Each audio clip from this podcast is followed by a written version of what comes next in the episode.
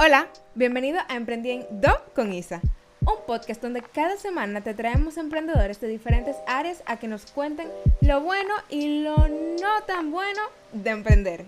Espero que lo disfrutes y comencemos. Hola, bienvenidos a otro miércoles de Emprendiendo. Espero que todos estén súper bien, que hayan disfrutado el episodio anterior y que aparte de todo, obviamente, lo hayan compartido. El episodio de hoy, eh, para mí, la verdad es que es bastante especial. Especial, oh wow. Es bastante especial porque tengo una invitada a la que de verdad quiero y aprecio muchísimo, como todos mis otros invitados, claro está. Pero eh, digamos que hay un poquito de más cariño aquí por el tiempo y por la cercanía que tenemos. Entonces, con ustedes, Marilu Frías. Hola, hola, hola, ¿qué tal? Todo bien, ¿cómo estás? Pues muy bien, un poquito nerviosa, pero bien. Eso es normal. todos los que pasan para que me dicen lo mismo. Pero ya con el, con el tiempo luego va fluyendo todo. Sí, eso espero. y bueno, mi nombre es Marilu Frías de Malu Co.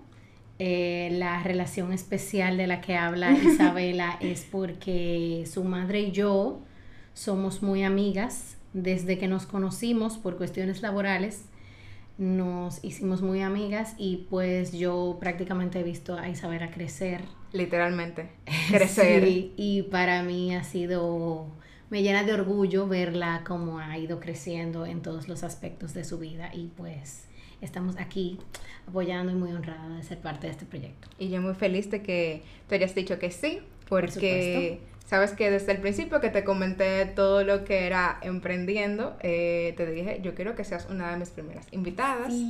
Entonces, nada, de verdad que súper feliz de que estés aquí. Eh, Marilu, obviamente hoy te traigo porque tú emprendiste, como todos nuestros otros invitados, tú tienes tu propia empresa, eh, eres, vamos a decir que tu propia jefa. Entonces, eh, quería traerte para que nos cuentes un poquito eh, de qué haces, de qué trata Malú Co y cuál es la dinámica de trabajo. Ok, bueno, eh, Co es una empresa de montaje y diseño de eventos. Hacemos tanto la planificación, em, el diseño, la logística, coordinación y todo lo que conlleva un evento. Tenemos eh, compañeros asociados, vamos a decir, que nos ayudan a completar un evento en su, en su totalidad. Eh, nosotros somos eh, parte, la parte del diseño y de, y de la planificación, pero por ejemplo mi esposo, que es Jansel Tirado, tiene la marca Herographic, estamos las dos marcas bajo la sombrilla de Matiz 18 Group y esa empresa eh, la empresa Herographic es la que se encarga de impresiones, etcétera, etcétera. Y nosotros nos encargamos de la parte del diseño, montaje eh, y, planificación de los eventos. Digo eventos porque puede ser tanto social como corporativo. Entonces, em, básicamente eso es lo que hacemos como empresa. Eh, yo realmente estudié publicidad en el 2002. y comencé en una agencia publicitaria trabajando en el departamento de producción, en Leo Burnett. Luego eh, salí de, Leo Burnett para hacer unos cursos en Chabón, en, allá en Altos de Chabón. Y luego entonces, ya cuando regresé de allá, eh, me quedé haciendo unos cuantos cursos en, el, en Casa Chabón, aquí en Santo Domingo entonces ahí comencé a buscar trabajo de nuevo y entré a Escuadra Publicitaria, em, donde ahí esa agencia es un poco más pequeña, por lo tanto uno tenía que ser medio box bunny. Cobrar todas las bases. Exactamente. Entonces, eh, mi departamento, el departamento del que yo estaba encargada era producción, al, igual que en Leo Burnett, pero eh, también estábamos encargados de la parte de medios. Eh, asistíamos también con algunos en reuniones con clientes. Eh, hacíamos de todo un poco, vamos a decir. Y ya luego de ahí salí para... porque me di cuenta de que definitivamente yo no estoy hecha para trabajar mm, para otra persona. Yo me entrego demasiado y al final siempre termino dando más, mucho más de lo que me exigen. Eh, y no termina siendo justo para mí.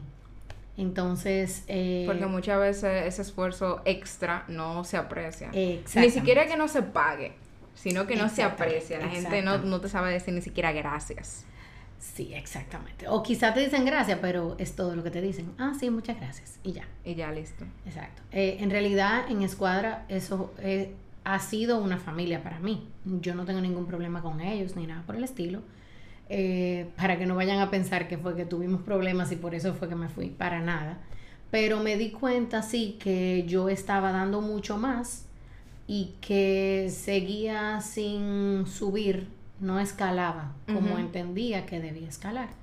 Así que pensé, bueno, si voy a, a tratar de poner mi propio negocio, de, de intentar, prefiero hacerlo ahora porque en ese momento todavía yo vivía con mis padres, em, no tenía, eh, tenía una, o sea, en ese momento eh, y yo estábamos de novios, eh, no teníamos una relación súper formal todavía, por lo tanto yo no tenía grandes responsabilidades. Básicamente no había un compromiso económico que dependiera completamente de ti. Exacto. Eh, digamos, una casa, un carro. Exactamente. Yo pagaba básicamente mis gustos. Y por ejemplo, si, si yo me iba de viaje, pues entonces yo ahorraba para irme yo de viaje y pagarme mis cosas, pagar mi vuelo y mis cosas, pero no tenía una responsabilidad mensual que fuera a ser un problema para mí. Entonces, eh, iniciando sí, comencé a eh, comencé con una tía que tenía una empresa de eventos desde hacía muchísimos años eh, y duré como un año y algo con ella, con ella y, su hija. Digo tía, pero realmente no somos familias, era... De eso sido pegado que no le dice Exactamente. Eh, y entonces yo lo tomé eso como una especie de... Entrenamiento. pasantía o algo así, exacto. Ya en el 2011, entonces iniciamos con todo. Al principio se llamaba Marilu Frías Events and Graphics. Eh, y entonces cometí el error que cometemos los emprendedores en algunas ocasiones de regalar nuestro trabajo para crear portafolio, porque nos eh, aceleramos. Entendemos que para poder crear un portafolio debemos de hacerlo regalado o muy barato para podernos dar a conocer. En ese momento yo no tenía ninguna foto eh, que pudiera poner eh, como prueba de que yo realmente podía hacer un buen trabajo. No tenía de qué manera probarlo. Así que comencé a hacer las cosas súper económicas. Y la verdad es que eso me enfrascó en un eh, en una casilla que me dio mucho trabajo salir, que fue que yo hacía eventos económicos. Eh, si yo ahora yo me pongo a ver eh, los diseños que hacía en ese entonces y la verdad es que yo buscaba las maneras más originales de que fueran y, creativas y diferentes eh, de que se pudieran hacer esos eventos con el poco dinero que esas personas tenían. Por lo tanto, aunque fue un error eh, al mismo tiempo me dio mucho aprendizaje porque me forzaba a hacer las cosas de una manera diferente. Yo quise iniciar desde cero, así que traté de buscar incluso suplidores diferentes a los que usaba cuando estaba trabajando con mi tía. Y ahí fue que conocí a la gente de Alquifiesta, que han sido para mí un apoyo en todo, o sea, de toda forma. Ellos son eh, suplidores, clientes, amigos y todo. Eh, y ahí fue que conocí entonces a Catherine eh, luego. Y he, he, ido conociendo muchos otros suplidores que han sido una buena mancuerna para nuestra empresa. Y no solamente eso, sino que te has ido posicionando Sí. a la par de ellos y saliste de abajo de, de donde estabas encasillada. Pero, ¿de dónde sale el querer crear Maluenco? O sea, sabemos que muchas de las personas que emprenden vienen con la necesidad de salir eh, de la casilla de un trabajo de 8 a 5, de no quiero trabajar, o sea, por lo menos a mí me pasaba cuando yo estaba en la emisora que yo decía, no, porque es un trabajo de 8 a 5 muy forzoso, eh, porque hay que despertarse temprano, salgo a las 5 de la tarde, eh, muchas veces no me da tiempo a nada, por ejemplo, con el tema del toque de queda, que el toque de queda era a las 6 de la tarde, en lo que yo llegaba de las 5, o sea, en lo que yo salía a las 5 de la tarde y llegaba al supermercado, ya daban las 6 de la tarde, no podía hacer ninguna compra. Pero sabemos, todas las personas que, que han emprendido o que tienen alguien a su alrededor que, que ha dado el paso, de que la verdad es que nosotros vamos más forzados Sí, que en un trabajo de 8 a 5. O Totalmente. sea, es como que, ok, un trabajo de 8 a 5 de lunes a viernes, pero nosotros trabajamos de 24/7. todo. O sea, yo a veces me puedo despertar a las 10 de la mañana, es verdad. O sea, tengo como más facilidad de despertarme tarde, Sí. entre comillas, pero me acuesto a las 9 de la mañana. Exacto. Igualito. Uno se acuesta más tarde, claro. Se levanta más tarde, pero, se- o sea, pero Y- esa necesidad, ¿cuál era como, aparte de esa, como esa necesidad de salir de, de, de ahí? Porque, como tú decías, tú, tú estudiaste publicidad y aunque va de la mano, eh, digamos que es algo un poco diferente. Sí, sí, sí, totalmente. Eh, lo que me pasó fue que cuando yo me vi trabajando dentro de la agencia de publicidad, me di cuenta de que aunque me gusta mucho la publicidad, porque me gusta mucho, me di cuenta de que yo me sentía más a gusto en la parte de la organización de los eventos. Tanto en Leo Burnett como en Escuadra, en los momentos en que yo me sentía más eh, emocionada, bueno, aparte de las grabaciones de los comerciales que me encantaban, eh, aparte de eso, eran en los eventos, donde yo tenía, obviamente, era otra cara, porque yo era, como quien dice, el cliente, yo no era lo que soy ahora, pero de todas formas me gustaba eh, estar pendiente de todos los detalles, de que los colores de las luces, cuando eso se usaba mucho, combinarlo todo. Entonces como que las luces de, de la ambientación eran las mismas luces de la marca y que los colores de las flores fueran acorde con todo. O sea, era muy machi machi eh, en ese momento, pero ese tipo de detalles a mí me gustaban mucho. Y antes, en, en, eh, o sea, en, en las dos empresas, como que se enfocaban en otras cosas, no tanto en eso. Entonces, eh, incluso en una ocasión, la que era mi jefa en el departamento de producción de Leo Burnett, me dijo como que, ay, pero tú como que te entregas demasiado a eso. Y eso como que se me quedó en la cabeza. En un momento Son cosas ya... que trabajan. Sí, Allá, se queda que- ahí. O sea, a, a mí, a mí me gusta porque es como que ellos te lo dicen una vez y es como un comentario así, al aire. Sí, Sí, súper random. así de que, bueno, ay, le estoy dando a la mesa, perdón, jeje, a, a los que escucharon eso. Eh, es un comentario así, súper random, y tú te quedas de que, Sí. ok, pero después entonces tú en la ese momento fue como que, sí, y ya. Pero después de muchos años después, como... Después bueno, la noche, tú, ta- tú estás en tu cama después. y es como el, el meme ese del cerebrito de que ya te vas a dormir y tú di que sí. Y entonces el cerebro de que, ah, ok, lo que te dijo tu jefa hoy a las 9 de la mañana, tú sin beber café, y tú comienzas de que, Ah, y son las 10 de la noche, y tú estás tratando de dormirte, y tú llegas a las 1 de la mañana con el mismo pensamiento que tú tenías a las 10 de la noche. O sea, es algo que realmente le trabaja a la Sí. gente de que... Sí, sí, totalmente, totalmente. Entonces, eh, me di cuenta de que eso me, me, me gustaba, me apasionaba. Entonces, eh, por eso decidirme por la parte de los eventos. Pero en la organización de eventos hay muchas ramas también.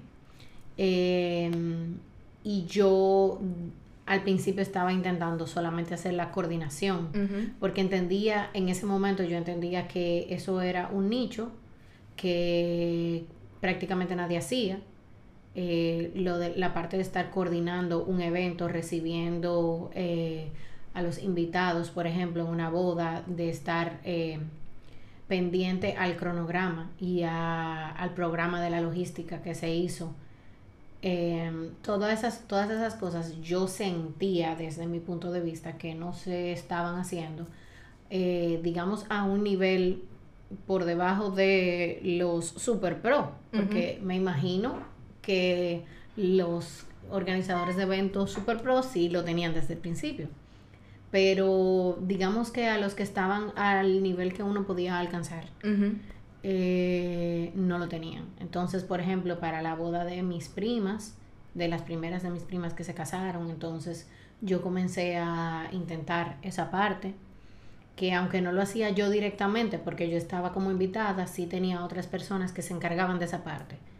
Y luego entonces ya me di cuenta de que no, de que yo quería estar pendiente de todo. Y de que yo quería saber, que a mí me emocionaba eh, saber cuál era el vestido que se quería poner la novia. Y de que yo quería estar pendiente de que si el novio le gusta mucho Star Wars, entonces, estar pendiente de que en algo de la boda, aunque fuera en lo gemelo del traje, el novio tuviera un detalle personalizado de él. Entonces dije, mira, realmente esto es planning. Yo me pasé horas y horas y horas, entre comillas, procrastinando, pero era investigando, eh, entrando a páginas de internet de de planificación y de decoración de bodas, de todo eso, y bajando fotos de inspiración de cosas que me gustaban, etcétera, etcétera. Y a fin de cuentas ya yo era casi que una enciclopedia humana de, planificación. Obviamente no es lo mismo eh, cuando tú estás en el campo. Claro. Sobre todas las cosas. En este, eh, en la parte de la planificación y del montaje de eventos, uno tiene que estar preparado para cualquier cosa. O sea, yo creo que uno pudiera escribir un libro de la cantidad de cosas, balas que uno tiene que esquivar en una planificación de un evento.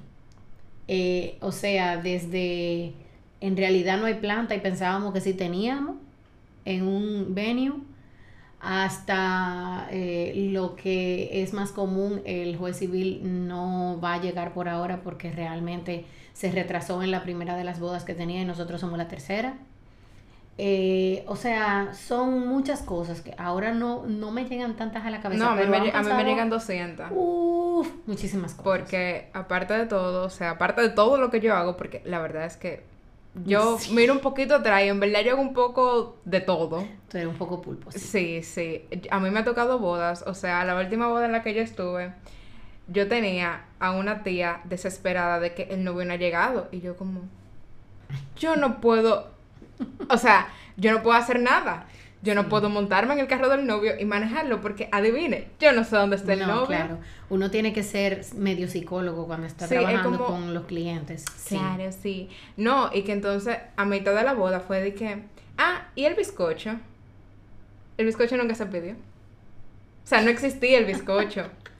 o sea, se hizo la, o sea, la factura de Bondelic, como que, ok, sí, yo quiero tal bizcocho para tal fecha, que no sé qué pero nunca se llamó para decir, ah, sí, el bizcocho va, el día de la, el día de la boda, la boda empezada.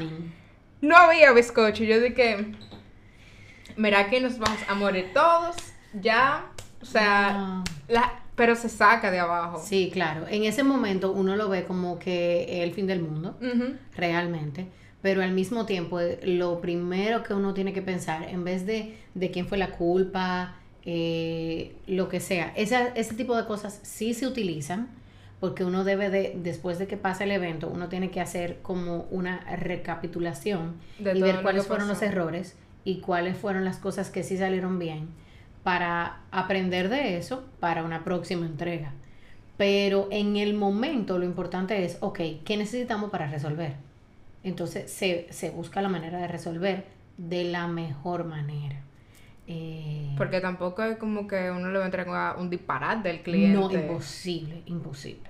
Eso está out of the question. O sea, eso no, no, no es una opción porque eh, sobre todo cuando uno es su mismo jefe, como tú dices, em, no es solamente el hecho de quedarle bien a los clientes, sino de quedarte bien a ti. Es tu nombre el que está en juego y uno tiene que tener mucho cuidado con eso. En realidad, eh, para mí ha sido muy difícil el hecho del cambio de lo de las redes sociales, por ejemplo, porque antes yo era muy activa en las redes sociales. O sea, yo decía cualquier disparate. Pero ya luego que yo me sentí como que yo soy una CEO de una empresa, yo no, como que una CEO de una empresa no puede estar diciendo cualquier disparate de que vieron la serie Heroes hoy.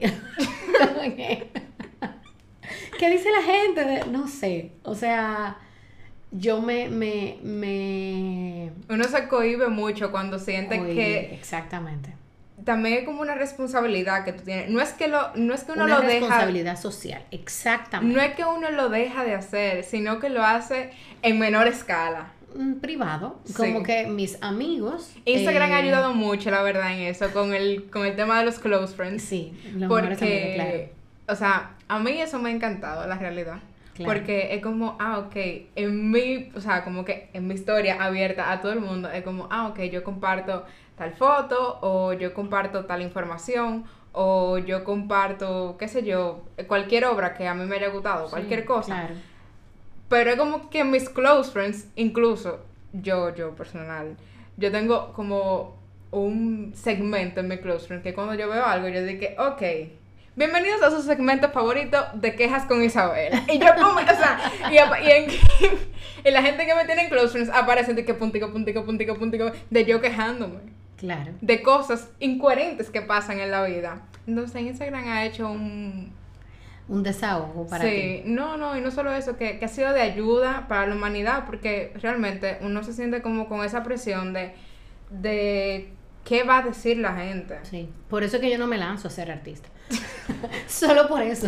yo no puedo, no puedo con esta presión. y no solo eso, sino que también tú tienes la presión, no por el hecho de que, del que dirán, porque a la gente eso, o sea, no, no, es, como, sino que es como que tú, exacto, tú eres la cara de una empresa. Claro. Era cuando yo tomé el curso de locución con Raeldo, él nos dijo una vez, y esos son como esos comentarios adelante que la, al aire que la gente tira y como que tú capta, que él decía, señores, ustedes están ahora graduándose de un taller de locución el día de mañana ustedes pueden hacer otro y otro y otro y otro y otro y empresas lo van a llamar.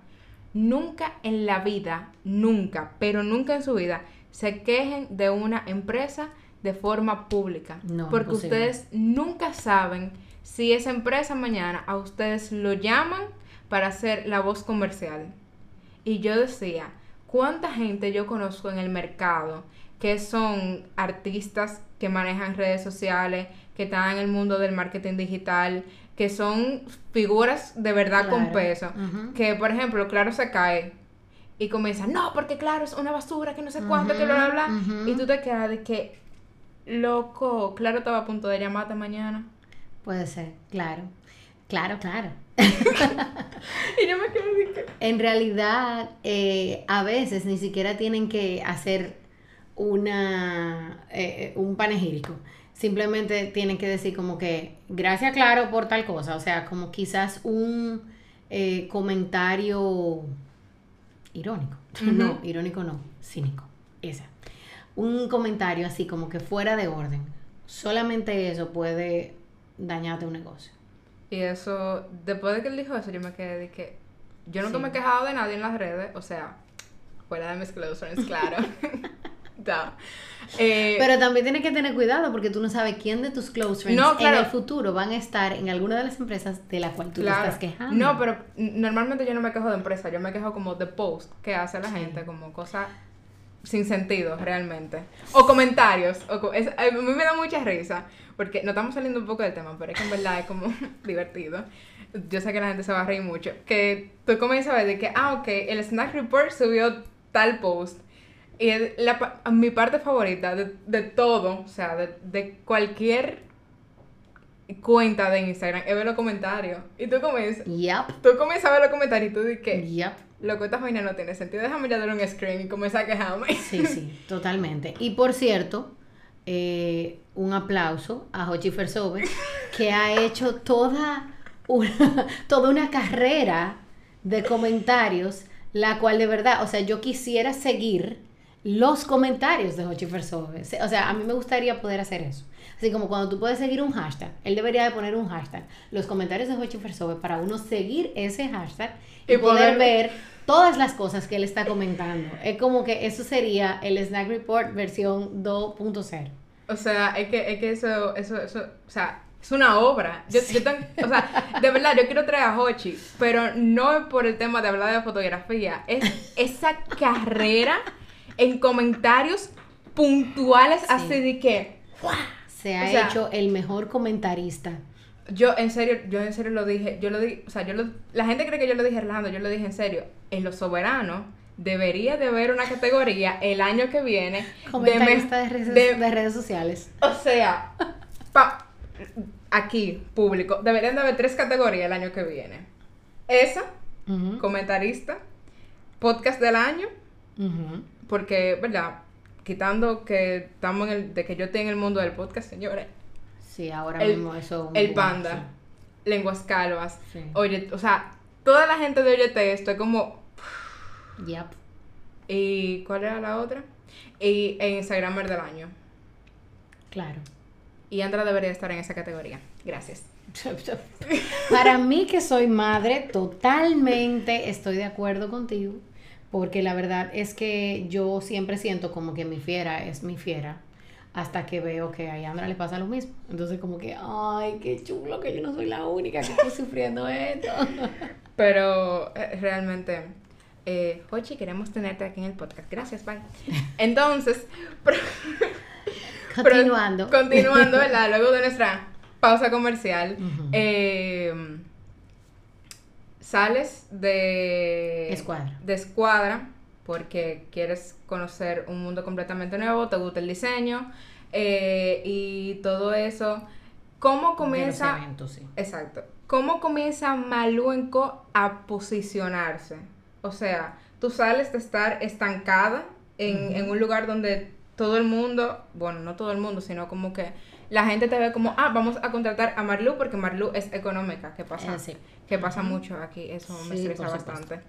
Eh, ¿Cómo tú lo, o sea, cuando logras salir de ahí, cómo logras posicionarte entre otras empresas que hacen lo mismo que tú de una u otra manera, porque obviamente cada persona tiene su, Su sello su personal, sello claro de ya sea que Marlu usa mucha planta y otra gente usa atrapasueño, por ponerte Yo- un ejemplo. Sí, sí. Cada quien tiene su sello, o Y su sea, estilo, y su estilo. ¿Cómo, cómo tú logras posicionarte dentro de esas marcas que se reconocen ya a nivel, o sea, excepcional en el mercado? De estoy junto a tal gente, tal gente tal gente. Bueno, mira, eh, en el momento en que yo me di cuenta de que estaba estancada, porque al inicio obviamente yo no me estaba dando cuenta, cada pequeño triunfo yo lo iba eh, celebrando y solamente el hecho de saber que habían personas que querían mis servicios, en el momento yo no lo veía como que solamente estaban buscando la economía, porque realmente no solamente buscaban la economía, lo que pasa es que ese era el mega plus. Claro. Entonces, eh, como yo no tenía, vamos a decir que un compañerismo con quien compararme, o sea, no, eh, realmente el mundo de las wedding planners eh, hace 10 años atrás era muy cerrado, era muy vieja escuela. Y eh, yo te puedo decir que yo en ese momento hablar con otra wedding planner era prácticamente imposible. O sea, yo te puedo decir muchísima gente que yo admiro desde ese, desde ese tiempo y que Pero- yo no me atrevía a hablarles porque para mí eran prácticamente dioses. Ya. Eh, y no sé, era algo como que se sabía, pero porque no abrían las puertas, vamos a decirlo de esa forma. Ok. Es- eso es Eh, lo que te iba a no preguntar. son inviting, no eran inviting. Ya ahora ha cambiado mucho. Y por ejemplo, nos, yo soy parte de una sororidad de wedding planners y nosotras nos ayudamos entre nosotras. O sea, como que, señores, tengo un problema, necesito un suplidor que me haga esto y esto y esto y esto. O sea, incluso se da- damos datos de cuáles son nuestros proyectos porque no tenemos miedo de que nos vayan a clavar el cuchillo por la espalda. ¿Entiendes? Claro. Eh, y nos dicen así, mira, para eso puedo usar fulano, fulano, fulano, porque, por ejemplo, mi suplidor de, de las paredes de azahar ahora mismo no puede para esa fecha, porque tiene algo con fulana de este mismo grupo, por ejemplo. Y entonces, ah, bueno, sí, mira, mi, mi plan B, eh, fulano, tú sabes, nos compartimos información. Y Que en otro momento no era así. eso porque hace 10 años no era así, para yo nada. no me acuerdo qué era lo que yo estaba viendo el otro día o qué era lo que yo estaba escuchando. Ahora mismo no me acuerdo, no sé si fue hoy. Yo tengo mi cabeza medio... sí, yo tengo muchas cosas. Eh, que decía como que nosotros mismos eh, peleamos entre nosotros. Mm. Y era lo que pasaba, como que muchas veces ellos lo, lo pusieron más como por el tema de, de mujeres. Que nosotras mismas, la, eh, eso era lo que yo decía, nosotras mismas, las mujeres, en vez de, da- de darnos apoyo entre todas, siempre son como comentarios ofensivos que hacemos Nos una acerca de la otra. mismas. Saboteamos las amistades Exacto. por disparate. Como que ah, fulanita subió una foto en traje de baño y como que comenzamos a hablar mal de ella. Sí. Y yo creo que algo parecido pasaba, no sé si pasa todavía, entre muchas personas que hacen lo mismo que tú. Y es lo que yo siempre he dicho y siempre he escuchado decir a mucha gente. Hay clientes para todo el mundo. El sol sale para todos. Esa es mi frase. De verdad, el sol sale para todos. Y yo te puedo decir que yo he llegado a un punto zen de mi vida en el que si por ejemplo viene un cliente y me dice, mira, yo quiero eh, que tú me hagas una boda con pampas y a mí me gusta el estilo boho chic y yo quiero que sea no sé cuánto. Tú lo sabes, tú lo sabes, que yo, de verdad, para mí, ese, o sea, ese estilo en particular es muy bonito. A mí me gusta mucho, porque me gusta mucho, pero me gusta mucho verlo. Yo no me siento cómoda trabajándolo porque no es el estilo mío. Entonces, yo siento como que no voy a estar siendo true to myself, no voy a estar siendo honesta con el cliente. Yo sé que otra persona lo va a hacer mejor que yo. Entonces yo te digo, mira, llama a Liceló o llama a Luli, que son especialistas en ese tema. En ese tema. ¿Por qué voy a coger yo un cliente que realmente, intrínsecamente, no es mío? Porque ganate tres pesos, porque... Entonces, yo prefiero, sorry, yo prefiero decirle, mira, yo entiendo que fulana lo va a hacer mejor. ujú. Yo pudiera hacerlo, porque yo entiendo cómo se manejan todas esas cosas. O sea, como yo he trabajado con Pampas, yo, me encantan los lo atrapasueños. Eh, me encantan, incluso yo tengo en mi casa, tengo muebles de mimbre. O sea, yo pudiera hacerlo, porque tengo todas las, las herramientas para hacerlo. Pero ese estilo me gusta verlo, no me enamora no me, no es que no me enamora, no me inspira para hacer yo algo diferente. No sé qué cosa diferente yo pudiera hacer. Y para estar haciendo lo mismo, para coger una foto de Pinterest y hacer un copy-paste, por favor, no. Pinterest es para inspiración. Lo dice, o sea, literalmente lo dice. Inspiración, no para hacer copy-paste. Entonces, para hacer un copy-paste, yo prefiero no hacerlo. Claro. Aparte de que el copy-paste de Pinterest en este país es muy complicado, porque hay muchas de las flores que o no llegan o cuestan 900 pesos por tallo y uno no tiene idea. O sea, el cliente no tiene idea y me dice, ay, sí, yo quiero un ramo de peonías. Y yo, ay, pero yo estoy muy feliz. Así mismo lo digo, yo estoy muy feliz. ¿Usted está preparado? ¿Estamos preparados? Ok, vamos a darle. De que hay presupuesto, Claro. sí. ¿Hay presupuesto? Sí. ¿Segura? Sí. Súper segura. No, no, yo, yo soy bastante clara. Claro, no hay problema. Vamos a hacerlo. Se le cotiza. ¿Qué? Ok, pues entonces vamos a ver cuánto tienes disponible y entonces vamos a llevártelo a tu realidad. Claro, porque algo que, que hay que recalcar, vecino, por favor y gracias. ¿eh? Palabras de poder. Por favor y gracias. Yo no sé si ustedes lo están escuchando, pero el vecino tiene como un jamaqueo de mueble allá arriba. Que vecino, por favor. Decidió cambiar los muebles en este momento. Hoy. Pero bueno, seguimos. Eh, que los wedding planners, eh, planeadores de eventos, porque muchas veces no solamente son bodas, sino que son eventos, cualquier tipo de eventos, trabajan a base de un presupuesto, no de un plan. Totalmente. Que mucha gente dice, o sea, yo he visto, vecino, yo voy a fracasar en el intento. Eh, yo sigo muchos wedding planners porque yo me muevo mucho en ese mundo. Sí, claro. Y muchas veces Y ponen... tienes personas cercanas a ti Sí. que se mueven en ese mundo. Sí, bueno. Por todas partes. Un paréntesis, yo siempre he dicho que yo he sido, yo, o sea, yo antes quería estudiar psicología y yo digo ahora que si yo hubiese estudiado psicología, yo sería una mala agradecida con las cosas que yo tengo ahora, porque mi carrera, o sea, mi papá y mi mamá no hacen nada que tenga que ver con psicología. O todo. Bueno, Porque estamos locos todos. Sí.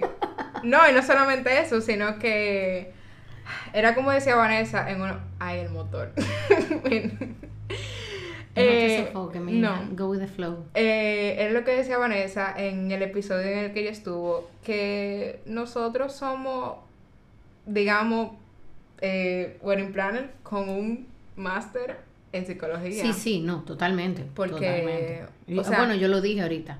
Uno tiene que ser psicólogo de sus clientes porque uno tiene que tratar de adivinar que lo que realmente quieren es lo que te están diciendo. Porque a veces no es así. O sea, a veces te dicen, yo quiero que las cosas sean de esto y de esto y de esta forma. Pero tú estás viendo en su lenguaje corporal Otra cosa completamente diferente. otra cosa totalmente diferente. Y tú tienes que buscar la manera de que sus, sus sueños se hagan realidad, pero sus sueños reales. O sea, lo que tú quieres no es que las fotos que pegaron en el álbum cuando eran niñas sea una realidad. Tú lo que quieres es que en el día de hoy, cuando finalice el evento, sea plenamente feliz. Porque quizás cuando era niña sí le interesaba eso, sí le ilusionaba. Y cree que sigue siendo así, porque sí, me gusta. Pero quizás tú te das cuenta de que hay otra cosa que le llena más. Yo realmente, yo he cambiado colores de boda y de eventos. Como que mira, en realidad tú me estás diciendo que tú quieres que todo sea con verde. Pero cada vez que yo te veo tú tienes algo naranja. Color naranja. Entonces tú estás segura que tú lo que quieres es verde. Y se quedan pensando como que, mira, realmente yo no lo había pensado. Es verdad, a mí me que, encanta el color ahora que- naranja. ahora que tú lo dices. Lo que pasa es que yo estaba pensando, es que yo desde, desde chiquita siempre he dicho que no sé cuánto. Bueno, pero vamos a poner, vamos a involucrar los dos, los dos colores, vamos a buscarle la vuelta, vamos a hacerlo de esta forma y de esta forma. Y entonces así se le- sale mejor y a fin de cuentas quedan más felices porque se dan cuenta de que son más afines con la realidad, no con- solamente con la ilusión que tenían al principio. Claro, no, y que, bueno, tú sabes que mi sueño, que ya me bajaron de esa nube, era que mi ceremonia de boda fuera en la playa. I'm sorry. Tres personas ya me han dicho que, mira, cuatro. Eso no es posible, en verdad. Including me. No es que no es posible, no es que no es posible. Pero yo no lo recomiendo. Exacto, no es que no es posible. Bueno, mi papá, que es DJ, me dijo de que, mira, manita, eh, los equipos se me van a dañar. Sí, sí. y no. tú no me vas a comprar equipo. Sí. Porque él salía y te dañas las cosas para las personas que no lo sabían. Era de que "Mm, yo no te voy a hacer esa boda en la playa. A Mm, todas estas, Negativo. todo el mundo que está escuchando esto quizá puede pensar que ella está planificando boda, which is not. No, no, no, yo no estoy planificando mi boda para nada. O sea, Ella está en la parte No. de inspiración para el futuro de Exacto. cuándo va a ser. exacto. O sea, todavía me falta viajar al mundo. O sea, que esa boda no ojalá, ahora. ojalá se pueda. Pero hacer. sí, o sea, es como que mi go-to de boda desde los 14 años siempre ha sido de que "Ey, yo quiero mi ceremonia en la playa, sí. Yo creo que muchas hemos pasado por ahí. Pero es que yo tengo una afinidad especial por la Sí, playa. sí, yo también. De que una cosa que mis amigos me dicen de que loca es que eso no es normal. Eso no es normal. pero, pero sí. eh, volviendo un poco al tema. Eh, Tú estabas con- diciendo que tú querías estudiar psicología. Sí, que yo iba a ser muy mal agradecida que si yo estudiaba, si yo estudiaba psicología, porque realmente yo no me muevo en el mundo de la psicología, yo me muevo en el mundo de los eventos. A fin de cuentas, todo depende de que sea lo que te mueva a ti. Porque No, claro. la psicología mueve todo. Sí, Sí, en serio. sí, claro. Que Pero eso no sea lo que te detenga. Pero sí. Pero una pregunta, porque tú estudiaste publicidad, pero tu papá es ingeniero. Ingeniero químico. O sea, Yep. Yep. es como... Eh, lo que pasa es que yo siempre me he sentido mucho más artista que él. Artista no me refiero a cantante ni mucho menos. En mis sueños, sí. Yo canto, bailo, me de patillo y actúo en una obra de Broadway, pero realmente... en el baño, de que es real, real, en el baño. O sea, no, no tiene yo que ser en el baño. en un escenario. En la sala de mi casa. O sea, no tiene que ser en el baño. En la sala de mi casa, yo, yo soy de las que cuando niña hacía presentaciones y ponía eh, en, las, en la calle, ponía sillas y sentaba a todos mis vecinos. Yo los llamaba, les mandaba invitaciones, sentaba a todos mis vecinos para que se sentaran a ver el espectáculo que yo había montado. O sea, fue. Pero eh, hay una cuestión que se llama talento, el cual yo tengo hasta cierto punto solamente. Entonces, nada, eso mm, lo que ya fue no será. Y pues nada, eso no, no pasó y no pasará. Pero como... Pero obviamente... eh, Soy muy artística. O Exacto, sea, esa- me gusta mucho. me, me frisé. Sí. Esa, sí, eso es lo que iba a decir, que tal vez como cantante o como actriz o como persona que hace un performance en un escenario, no. No, no, Pero- hasta risa me da pensarlo. Pero sí siempre he sido muy de pintar, de muy manual, eh, de diseño en todos sus aspectos. Eh, he sido crear cosas, de incluso, crear, porque, Exacto. Por ejemplo, Y lo- de manejar la información, que fue lo que me hizo irme por el lado de publicidad cuando fui a elegir mi carrera. Eh, que el publicista tiene que manejar la información de una manera em, que sea agradable para el espectador, pero que al mismo tiempo lo convenza de algo claro. que en ocasiones ni siquiera quieren. Pero es real. De- o sea, uno eso- tiene que vender el producto. Claro, no, y de eso yo te quería hablar porque también lo hablé con Vanessa, que, que es diseñadora. Eh, Sí, yo disfruté mucho ese, sí. ese episodio, me sentí muy afín. Muy afín, claro. No, yo me lo imaginé. Eh, incluso uno de los episodios que tiene más plays de todos los que he tirado, porque que realmente cre- creo que fue uno de los episodios muy impactantes. No por el tema, sino como por la forma en la que se manejó. De esos clientes Exacto. que todos conocemos, Sí, sí. porque hemos pasado por ello. Son dos tipos de clientes de, de lo que quiero hablar. Uno, el cliente que llega de que, ok, yo quiero hacer una boda. Y tú de que, ok, ¿qué tú tienes en mente? No sé. Nada, exacto. Y tú de que, yes. Sí, no, háblame de ti. de verdad, me pasa mucho y yo lo que les digo es, háblame de ti, ¿Tú de háblame qué? de ustedes. Háblame- Yo soy pro novios. Yo creo, los novios están muy... Tú tomas el, el rol de psicólogo en terapia de pareja. Bueno, algo así, pero más bien yo soy team novio. Eh, yo trato de, como que la novia siempre tiene mucha atención, toda la atención en general. Realmente. Y los novios muchas veces están igual o a veces hasta más entusiasmados con la boda. Entonces, por eso eh, yo trato de involucrarlos bastante. Que si ellos no se quieren involucrar, bueno, pues ok, no se involucren. Pero que se sientan, eh, se sientan invitados a participar De en- su boda. En la toma de decisiones de su boda, de todo. Entonces, cuando me dicen así, como que no tengo idea de nada, entonces yo les digo, ok, háblenme de ustedes. ¿Dónde se conocieron? ¿Cómo se conocieron? ¿Qué les gusta hacer? ¿Qué no sé cuánto? tararara, y así. Y conociéndolos a ellos, las cosas van fluyendo solas, van saliendo las cosas solas. Y Claro, también no, están que- los otros clientes que son los que te dicen, esto es lo que yo quiero. ¿Y tú de qué? Pero no puede ser esto mismo porque sí, sí, eso mismo. Eso mismo es lo que yo quiero. Pero no puede ser eso mismo porque De que no sé, eso. Así, así, así no lo podemos hacer. Tenemos que hacerlo adecuado a ustedes.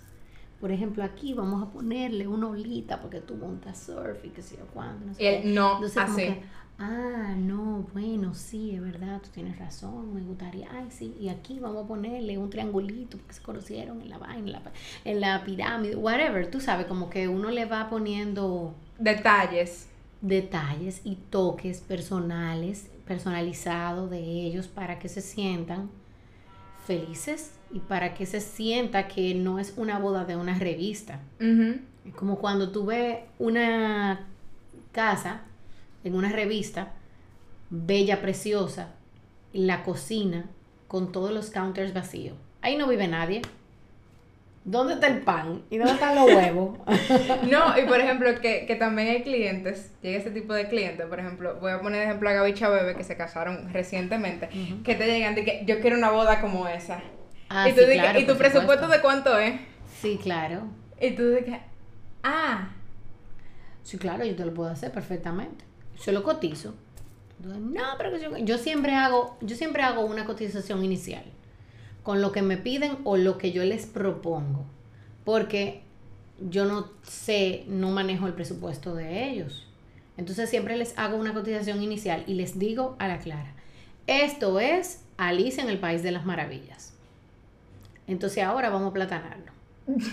Claro, ahora vamos a hacer, va- le subimos y le bajamos según las prioridades que ustedes tengan. Porque también no es de que, ok, bájamele. No, no, no. Díganme a qué ustedes le quieren bajar y a qué le quieren subir. claro, porque... A qué le quieren dar importancia y a qué no. Hay gente que no le, no le importa la mesa de postre. Hay gente que no le importa tener bicocho. Hay gente que el bicocho es todo. Ujú. O sea, yo he tenido que pasar por cinco pastelerías diferentes porque no encuentran, no encuentran la torta que me gusta. Sí. O sea, ¿te entiendes? Cada ejemplo- quien tiene su punto al que le quiere dar prioridad y según eso es que uno define el presupuesto. No Para mí, algo importante de que tres cosas esenciales en mi boda, quitando obviamente vestido, porque eso para mí es como, o sea, eh, otro nivel. Eh, sería la mesa de fiambres, eso yo no lo discuto con absolutamente nadie. Puede no haber bicocho, puede no haber mesa de postre, a mí eso no me importa, pero yo necesito, Y tú eso no es algo normal. yo necesito mi mesa de quesitos. Eso de, de quesitos. Yo necesito mi mesa de Así se quesitos. maya, mami, quesito, mamita. Yo necesito, mi- yo necesito mi mesa de queso. Claro. Una Eso buena depende banda. de la logística, no de... Claro, una buena banda, o sea, Claro, que todo el mundo por supuesto. esté en la pista eh, y la, la bebida. Para mí esas Que sea mucha o que sea buena. las dos cosas. Ah, porque tú ves, esa es otra cosa. Es tan sencillo como eso. La bebida. ¿Tú quieres que sea mucha bebida para que la gente esté happy to be happy? ¿O tú quieres que sea la- para que la gente se siente y disfrute y no sé qué? Todo depende del tipo de invitados que tú vayas a tener. Claro, porque es, es- a eso era que iba, porque mi problema es que todos mis amigos, todos mis allegados, mi familia, bueno, gran parte de mi familia, son bebedores. O sea, no es de que una vaina de que, ah, que, o sea, de que de verdad beben todos los días, o sea, no, Son sino que dominicanos de los de Exacto, verdad. sino que cuando hay un coro, como que el romo. Y, o sea, eso es. Entonces, uno también tiene que estar como muy a la par de su familia. Por ejemplo, yo sé que mi familia es muy de cerveza y romo. Ujú. Muy dominicano. Sí. Cero de que champán y, y, y que no sé cuánto y que bebidas Claro. espumantes y que, que- mm, mm, no. Eso va a sobrar. Eso yo ni sé para qué yo lo voy a No, comprar. el brindis, para brindis. No, no, sí, claro, pero. Pero, Pero de que ya un, después. Pero de que un vino. Ey, bien, el vino. Sí, pero ¿quién bebe? O sea, yo no bebo vino. De Bueno. mami bebe vino. Entonces, Sí, como que una. bebe vino. Como que. Tu dos, mamá bebe vino bien. Como que dos botellas Sí. de vino y ya. Y como que, ok, Bueno. sí. Normalmente en una boda es de que. Yo que he trabajado en boda, de que 24 botellas de vino y 12 romo. En la mía va a ser como 30 botellas de romo y 10 botellas de vino. Como. Bueno, No es así per se, pero yo te entiendo lo que tú quieres decir. Sí, o sea, como que el romo va a ser más que el Porque vino. lo que pasa es que el ron eh, se... Dura más. Exacto. Claro. Rinde más Sí. por botella. Pero ya para ir finalizando, porque llevamos 50 minutitos. Sí. Eh, el último tipo de cliente del que vamos a hablar es de ese que te la pone en China. Ah, claro. Eh, tus experiencias con ellos, esos clientes como que no dejan que, que la aguja pase. Ni lavan ni presta la batea. Exacto. Sí. Eh, bueno, eh, uno trata de buscarle el lado amable. Yo siempre trato de ver eh, de qué manera es que me voy a comunicar con ellos y ver eh, cuál es la postura que ellos quieren que yo tome. Porque a veces necesitan que yo sea un poco más agresiva, a veces necesitan que sea más... Yo no me imagino tú siendo agresiva. Sí. O sea, me refiero a agresiva en decir esto es lo que va y ya. No, claro, pero que como que no me lo imagino, porque tú siempre has sido como, ah, ok, vamos. Sí, yo soy muy de vamos a resolver. Exacto. A mí me gusta resolver los problemas. Soy muy pacificadora y por eso siempre trato de que no hayan problemas. Pero en el momento en que hay una discusión de que, por ejemplo, la mamá de la novia quiere algo, la novia quiere otra cosa y el novio quiere otra cosa, hay que llegar a un happy medium, porque ¿quién va a tomar la decisión? En el caso de que la mamá de la novia vaya a ser la que vaya a pagar, o sea, si la familia de la novia, los padres de la novia son los que van a pagar, que eso era lo que se usaba un poquito antes, ya ahora se usa un poco más que sean los mismos novios que lo paguen. Eh, Por ese mismo tema de que muchas veces no quieren que la familia involucrada. involucre, exacto. Y sobre todas las cosas por la lista de invitados, que yo creo que es lo más difícil que se puede manejar en un evento. ¿Quiénes son las personas que tú vas a invitar? No porque tú tengas o no tengas personas para invitar, sino porque solamente puedes invitar una cantidad de personas X. para poder manejar el evento de la manera en que tú lo quieres. Entonces tienes que bajar, te das cuenta que por ejemplo solamente tienes un presupuesto para poder llegar a pues, 80 personas, por decir un número. Eh, y entonces eh, es muy difícil meter a todas las personas que tú quisieras invitar en esas 80 personas. Claro. Y entonces si viene el papá y te dice, pero yo tengo que invitar a mi compadre.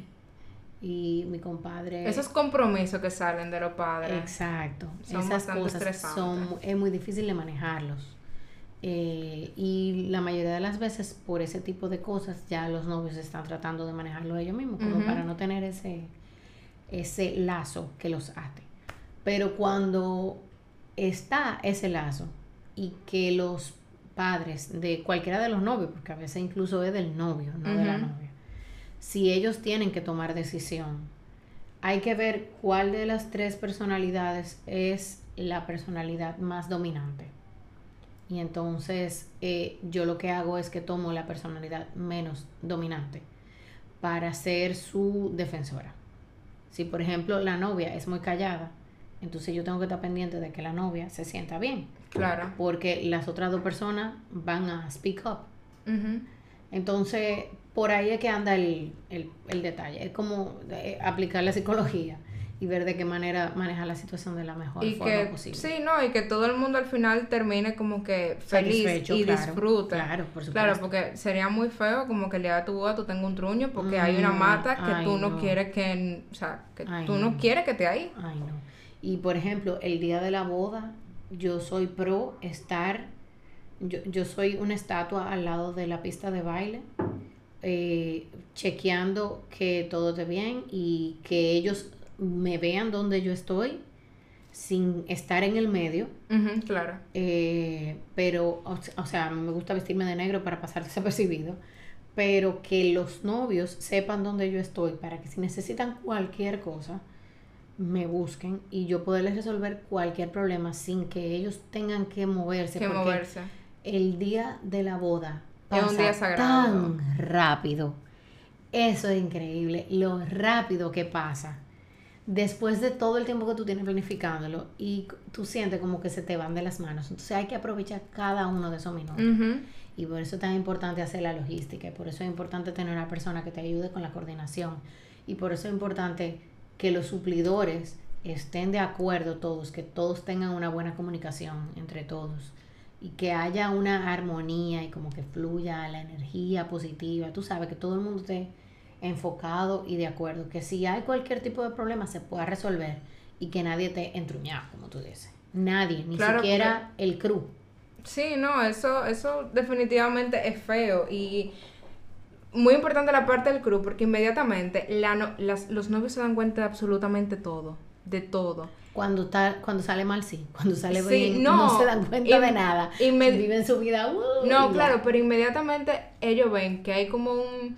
Como un, roce. No, como un maco entre el crew, que hay uno que está entruñado, ella como... Mm, o sea, es como un... o sea, un sí, a mí, a mí me gusta siempre estar de acuerdo con los suplidores. Eh, no es que yo le digo cuáles son los suplidores que se van a usar, pero sí me gusta proponer los suplidores con los que yo sé que ellos se van a sentir cómodos, o sea, de los suplidores que yo conozco, los que ellos se van a sentir cómodos, que pueden eh, estar con sus necesidades y todo eso, eh, pero que también tengan una buena comunicación conmigo o puedan tener una buena comunicación conmigo. Claro. Eh, porque yo, en realidad, yo soy como que fácil de llevar. De llevar. Eh, no, no es por dármela, no es que soy de que súper popular ni nada por el estilo, sino todo lo contrario, que yo soy como que easy going, por lo mismo que decía ahorita, soy pacificadora, no me gusta buscar problemas con nadie.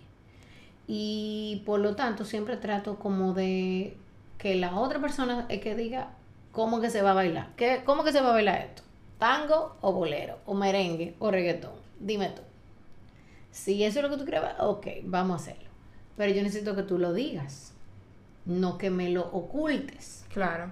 Entonces hay personas que tienen un caparazón y no te dejan ver su real interior y entonces ahí se vuelve un poco más complicado el asunto. Claro, no, no dejan como, o sea, pasar esa capa. Sí. Uf. Sí, exacto. Pero son pasas que cosas, como digo yo. Son pasas que cosas en la vida y ya para finalizar, mi pregunta más importante dentro de todas las que yo hago al final. Ay, Dios mío. Em, obviamente sabemos, lo he dicho en, episodios anteriores, que aparte de esto ser un podcast eh, para personas que están eh, pensando en emprender, enseñarle lo, lo bonito y lo no tan lindo, como siempre digo yo, eh, también para personas que están emprendiendo en su camino a la universidad. ¿Qué consejo tú le darías a esa chica o ese chico que ahora mismo está en cuarto de bachillerato, que está terminando, que aún no sabe qué rumbo tomar en su vida, que se está decidiendo entre dos carreras, eh, y que básicamente como que está un poquito perdido, pero aparte de eso también tiene la presión de que ya en agosto tengo que entrar. Sí. Eh, mira, yo siempre digo como que, que el corazón te diga, eh, llévate de lo que tú sientas, etcétera, etcétera. Pero la, la elección de la carrera es muy importante. Y yo sé que eso no les quita presión, más bien le pone pero eh, realmente es que es una decisión que tiene que tomar la persona. No pueden llevarse de presión de los padres, no pueden llevarse presión psicológica, de eh, social de los amigos. No se pueden llevar de que, ah, lo que pasa es que a mí no me gusta leer y ahí se lee mucho libro, mejor no cojo esa carrera. Ni, ay, que hay que bregar con mucha matemática, mejor no cojo esa carrera. Esas no son excusas para no coger una carrera o para tomarla. Eh, lo que tienes que pensar es en el momento de emplearla, cierra los ojos, piensa cómo te vas a sentir más cómoda, hasta el punto de cuál es la ropa que tú vas a usar. Porque una persona, un hippie, que no soporta ponerse un traje, no puede estudiar economía porque va a tener que estar sentado en un banco, por ejemplo. Claro. Con enflusado, como digo yo. Entonces, tienen que pensar en el momento del empleo, eh, de qué manera es que van a realizarlo todo, cómo sería su vida. Em, pero al mismo tiempo no tratar de racionalizarlo tanto, porque todo cambia, incluyendo uno mismo, sobre todo cuando está en esa edad. Eh, la Marilú de los 18 años no es para nada la Marilú de los 25 y mucho menos la de los 37. Eh, son edades que completamente diferentes. Uno lo piensa como que no, pero esos son tantos años nada más. Yo no me siento de 37, la verdad. Pero eh, yo recuerdo a la Marilu de los 18 y la ignorancia está, uno siente que, que lo sabe todo. Y hay muchas cosas, hay muchas vivencias que te faltan. No es el hecho de que, eh, no, porque yo, yo tengo muchas experiencias y yo he vivido mucho y yo no sé qué, tú has vivido mucho para tu edad, pero todavía te falta mucho por vivir. Y todas esas vivencias, todas esas experiencias son las que te van forjando al futuro. Entonces, en mi caso, por ejemplo, yo escogí la publicidad y no me arrepiento porque para mí todo eso me ayudó a formarme en muchas ramas diferentes y yo puedo, vamos a decir que por cultura general, te puedo hablar de muchas cosas que tienen que ver con cosas que están cerca de mí. Pero no está mal estudiar eh, carreras que para mí en ese entonces eran aburridas, como mercadeo, administración de empresas, la misma psicología. Son eh, carreras que muchas personas la ven como aburrida porque la ven como que, ay, todo el mundo hace eso. Pero todo el mundo hace eso porque tiene mucha salida. Porque si tú estudias administración de empresa, tú vas a poder administrar cualquier empresa. Claro. No importa de lo que sea. Entonces, eh, y como yo te decía ahorita, la psicología es lo que mueve todo. Todo el mundo tiene una cabeza arriba. Claro. Y así eh, sucesivamente. Es como que, ¿qué es, ¿qué es lo que te causa la coquillita que tú quieres explorar? Pero tampoco te vayas solamente porque, ay, porque mi corazón me dice que, tú sabes, eh, no sé si los confundí más o si de verdad les estoy dando algo de luz, pero sí definitivamente entiendo que deben de llevarse, deben de tomar los consejos, escuchen los consejos de los padres, de, de todo el mundo que esté a su alrededor. Y también buscar... De sus profesores, escúchenlos no les hagan caso, escúchenlos y pásenlo por un filtro. Y según lo que sientan, entonces tomen la decisión. Y no solo eso, eh, agregando algo ahí, eh, buscar personas de la misma área por la que ustedes están yendo. Claro, O sea, de que si, por ejemplo, tú quieres eh, ser wedding planner, de que tú te contactes con Marilu, por ejemplo, por DM y le digas, mira, eh, yo tengo tal duda, tú me la puedes responder, por favor. Y yo estoy segura, no solamente con Luz, sino con muchas otras personas que no se van a cerrar a ayudarte. Para nada. Que pueden incluso, uno puede incluso decirle como que, mira, si tú quieres, ven conmigo un día para que tú veas cómo es el trabajo. Obviamente, si tienen menos de 18 años se pone un poco difícil porque en, este, eh, en esta eh, carrera uno tiene que pasar por por, eh, o sea, tienen que ir, por ejemplo, a un hotel. En la parte de atrás no pueden pasar la persona menos de 18 años. Eh, o sea, parte de atrás, producción en la parte de atrás. Claro. Hay muchos sitios que tienen que ser mayores de 18. Eh, pero si no, si tienen más de 18 no hay ningún problema. Uno puede llevárselo a un día a un, con, por supuesto, con el permiso de sus padres. llevárselo a un montaje y que vean cómo es todo, que vean que no todo es bonito, que hay mucho estrés, que uno tiene que manejar ira, que tiene que manejar muchas cosas para que vean la realidad. Si les gusta la publicidad, pues eh, eh, busquen a un agente de publicidad que los pueda eh, enseñar la realidad. Que si les gusta la medicina, acercarse a alguien que, eso, buscar a alguien que les abra los ojos realmente. Que no sea solamente lo que sale en los libros y en las películas. Claro. Eh, bueno, Marilu, un placer haberte tenido. Igualmente. Eh, aquí. Tus redes para que la gente te pueda buscar. Ah, claro, maluico.rd. Bueno, señores, ya ustedes saben. Eh, cualquier cosa, como ya dije, Marilu está a la disposición de ustedes de responderle cualquier duda. Por supuesto. y pues nada, nos vemos la semana que viene. Gracias por llegar hasta aquí. No olvides compartir este episodio y también seguirme en Instagram como IamIsabelaDM para que te enteres de qué otros invitados tendremos. Bye.